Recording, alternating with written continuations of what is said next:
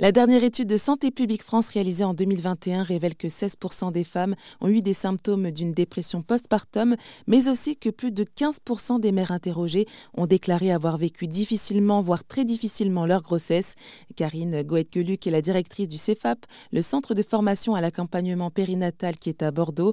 Celle qui est psychologue de formation explique justement pourquoi il est important d'entourer la future maman. Nous, dans, l'ensemble de nos parcours de formation, au-delà de, de la mère qui vit effectivement ces transformations euh, physiques et psychologiques et qui porte l'enfant, euh, cette femme, elle n'est pas seule.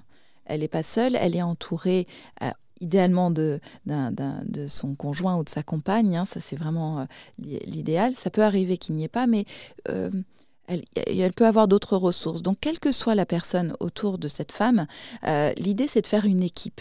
Parce que quand on accueille un enfant, c'est extrêmement euh, bousculant, etc. Il y a ce qui va concerner, ce qui va bousculer au niveau physique, qui va créer aussi des moments de, de difficulté passagère, encore une fois. C'est un, temps, hein, il faut le remettre en perspective de, de la vie. Hein. La grossesse, c'est quelques mois. L'accouchement, quelques heures. Bon, après, retour à la maison, c'est le reste de la vie. Mais si là, on n'a pas créé une équipe, si on n'a pas permis à chacun d'avoir son espace, de, dire aussi ce qu'il ce qu'il veut ou ce qu'il ne veut pas. Pareil, être présent à l'accouchement. Qu'est-ce qu'on impose Quoi que ce soit à qui que ce soit, dans un sens comme dans l'autre. Les choix ne peuvent se faire qu'à partir du moment où il y a un espace, où les personnes qui doivent prendre une décision ont des informations complètes, loyales et utiles. Ça veut dire euh, l'ensemble des informations pour prendre la décision. Loyal, ça veut dire honnête, juste et utile, bah, ce dont moi j'ai besoin pour prendre ma décision. J'ai peut-être pas besoin, en tant que parent, de connaître l'ensemble, comme un médecin, par exemple, qui aurait, lui, besoin d'être très pointu au niveau euh, des, dosages, des taux, euh, d'une connaissance de la, lecture des échographies.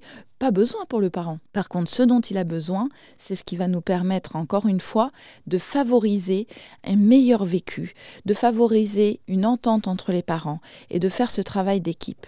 C'est comme dans le sport. Vous pouvez avoir des super individualités. Si vous n'avez pas créé la cohésion d'équipe, eh ben, ça marche pas très bien. On a quelques exemples dans le foot, par exemple, mais on a quelques exemples. Et eh ben, c'est pareil dans la vie. Donc, créons ces équipes-là, allons chercher ce qui fait lien, ce qui fait sens, et permettre à chacun de s'exprimer, ben, c'est se garantir vraiment, encore une fois, un espace pour que les ressources soient mobilisées après dans le temps. Parce qu'une fois qu'ils ont mis ça en place, les parents, quel que soit leur chemin, hein, je, ne présume pas de la vie de chacun, mais quel que soit leur chemin, ils auront leurs ressources pour pouvoir aller chercher là-dedans un fonctionnement qui soit le plus dans la prévention possible. Et pour en revenir effectivement aux chiffres de Santé publique France, au plus on détecte tôt euh, ce qui va être une défaillance, ce qui va être une difficulté, ce qui va être une, une situation à risque de violence, de décompensation, quoi. Et je dis aussi, côté de la maman, mais aussi côté du coparent. Hein. Il peut y avoir les deux. Et donc, au plus on est dans une identification précoce de ça, et eh ben, au plus ça va aller de manière correctement pour une prise en charge. Et ça, c'est autant important pour les individus que finalement pour notre société. Et c'était Karen Guedgeluc, directrice du CEFAP, le centre de formation à l'accompagnement périnatal qui se trouve à Bordeaux.